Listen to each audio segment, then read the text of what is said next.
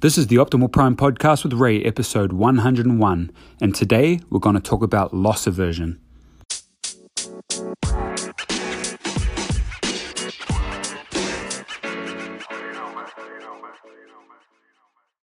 Good morning, everybody. I want to explain quickly a principle in, so- in psychology called loss aversion.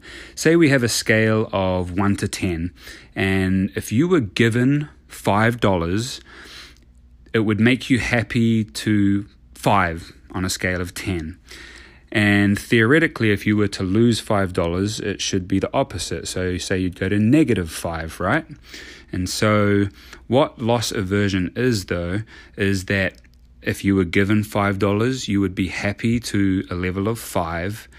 But with loss aversion, if you were to lose the $5, you would be unhappy to a level of 10.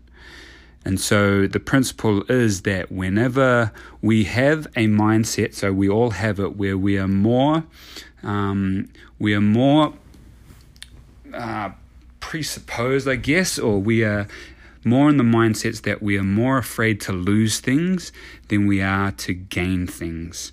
And this is a principle across the board with all people.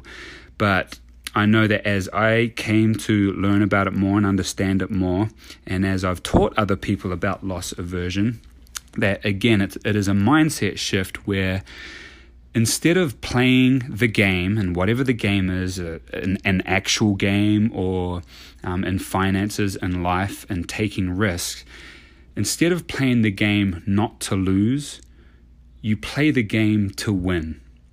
Because you understand that if you gain that you can keep on gaining but we keep on focusing on what we will lose and we uh, can get more unhappy from that. So keep that in mind as you go throughout today.